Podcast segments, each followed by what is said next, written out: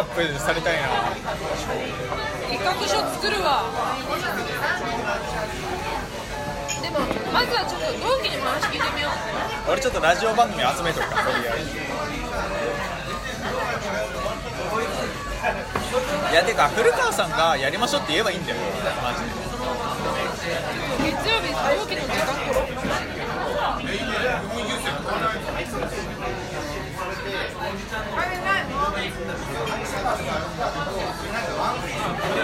ポッドキャスター特集ね。ポッドキャスター特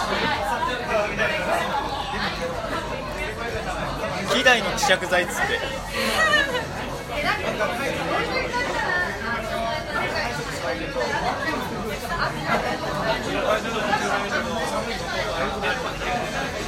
てかさふみはさその内部事情的にさタマフル終わる新番組始まるの知ってたの。てかまあ内部事情的に会社出てもラジオの話が全然入ってこないでもなんかさあの毎年さ1月がお披露目会あるらしいの新番組についてであれ言ってる人多分会社の人。まあ言ってると思うけどまあでも言っちゃいけないことになってるからそれこそだけどちょ上級のおっさん？上級のおっさんが言ってただから多分これもすごいもしかしたら会社の核心に収まってるかもしれなくていや本当分断されすぎてんだよ。おおいおいおいおい。だから全然知らないわけだあからそういう事情をもっとそのそこをスムーズにできればもちろんいいしでもね最近ねなんかねラジオ担当変わりましたんでよろしくみたいなの来てた曲付けでなんかだ担当ねラジオ局っていうところが一番その情報を仕入れてるしあこれこれ。なんか変なおっさんだよ。ーいいのか？いいのか？それで。12曲担当させていただきます。ラジオ。9体依然とした部分があります。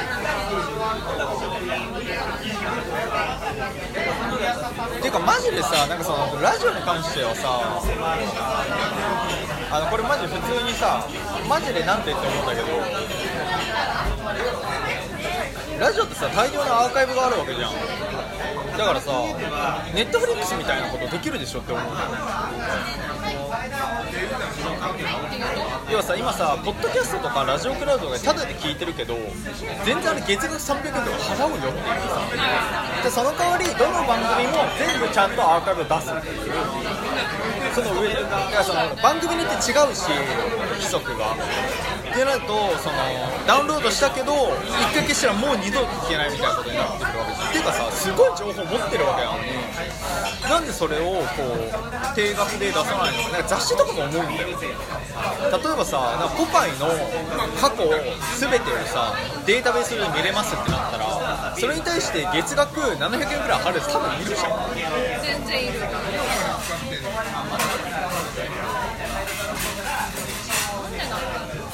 おかしいと思うんだよね。てかラジオに関しては。って何？時だねもったいなくないって思うんだよ多分活用されてないよね今のところいや多分その一番の問題はそのアーカイブがどこに属すかっていう問題で要さネットフリックスの場合はさレンタルから始まってんじゃんか。要はそのいろんな会社が作ってるけどレンタルって枠で一回仕切り直されてんじゃん権利が。だから多分ねやりやすかったなと思うんだよ。一個一個聞く必要がないんだよ。大量の作品をそれぞれの制作人でこう聞く必要がない。多分楽だったと思う。ラジオクラウドは全部曲が分かれてるじゃん。TBS ラジオ、日本放送で全国揃っててその全国が全部そう独自の解釈でアーカイブを上げ続けてるわけ。いや統一してないわけよ。で権利がそっちに大きく傾いてるわ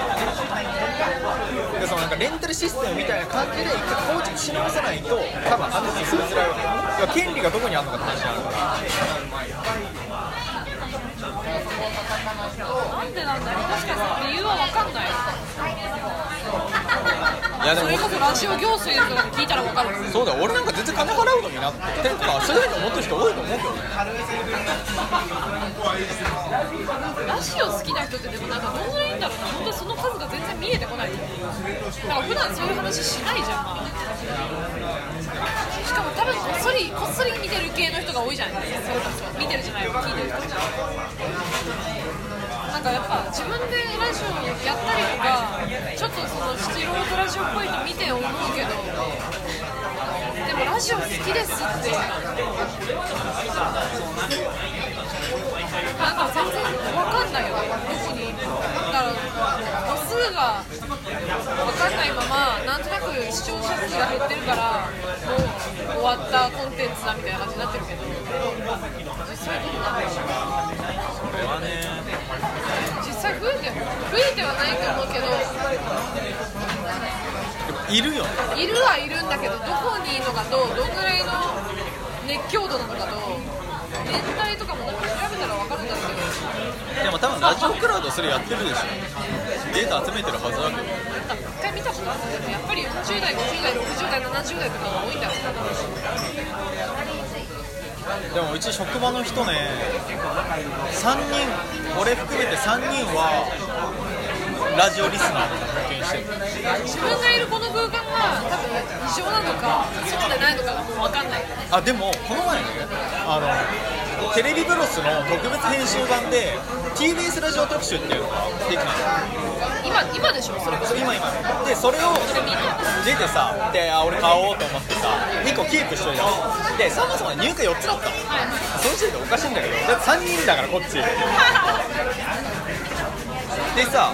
その発売日に俺入ってて昼の12時に4冊売れたの。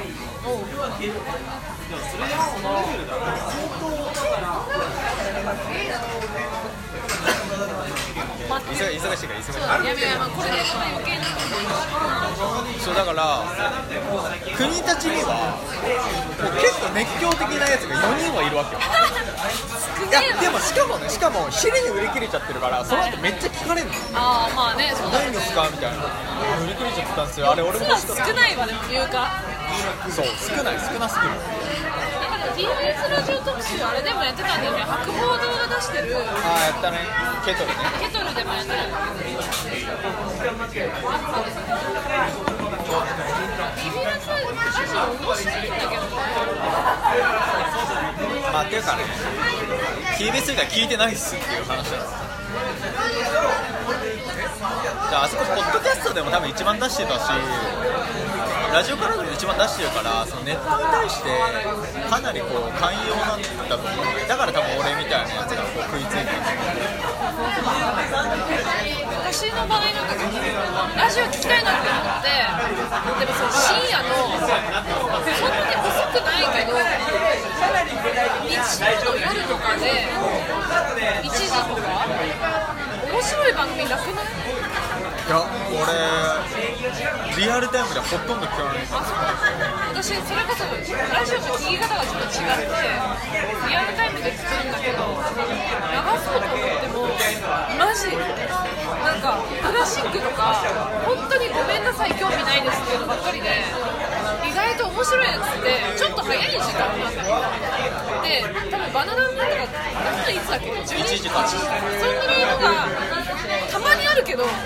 聞きたい時ないともういらねえってなってなんか知らないおっさんのめっちゃ深夜からやってるのもあってもよくないって思うの1時ってごめんなさいだけど結構起きてるから大体で3時とかから聞こうと思うと終わりなのよ終わりそんな生活してるやつに向けた番組出す意味ないんだけどでもなんかちょっと30分でもいいから寝れないあなたにみたいなやつがあってもいいのにって思うんだよやっぱりないんだよ。俺はでも多分俺がこういう感じでラジオできてる。じゃあその撮ったやつを別日に一時編集して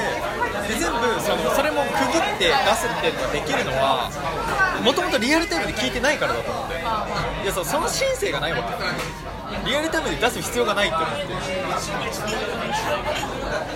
意外となんかそれこそどんだけ寂しい人間なんだよって感じだけどさっきのバーじゃないけどさバーに行くさ体力がない時に話し相手じゃないけどなんか喋っててほしい時にテレビつけたらもう全部あの何あのショッピング番組なわけですよもう知らんと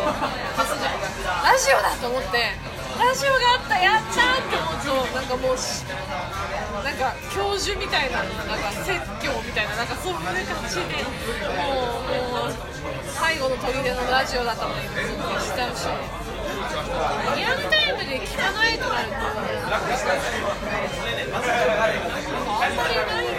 だからふみは自分のやつ全然聞き直さない聞いてるけどそれも確かに私もリアルタイム性が好きなのかもしれない俺も全然関係ないから自分のタイミングで聞きたいんだよあでも気に入ったやつは何度も聞いてるけどあでもそれはもう漫画を同じ漫画を何回も読むのと一緒。あ好きな映画何回も見たりとか。そうそうそう。そうその気はすごい強い。マッドマックス系そうしかも全オ。く同じシーンを何度も繰り返してみたりとか。マジで？私。うんそう。どどどどのシーンちらが1回の上を立ってる。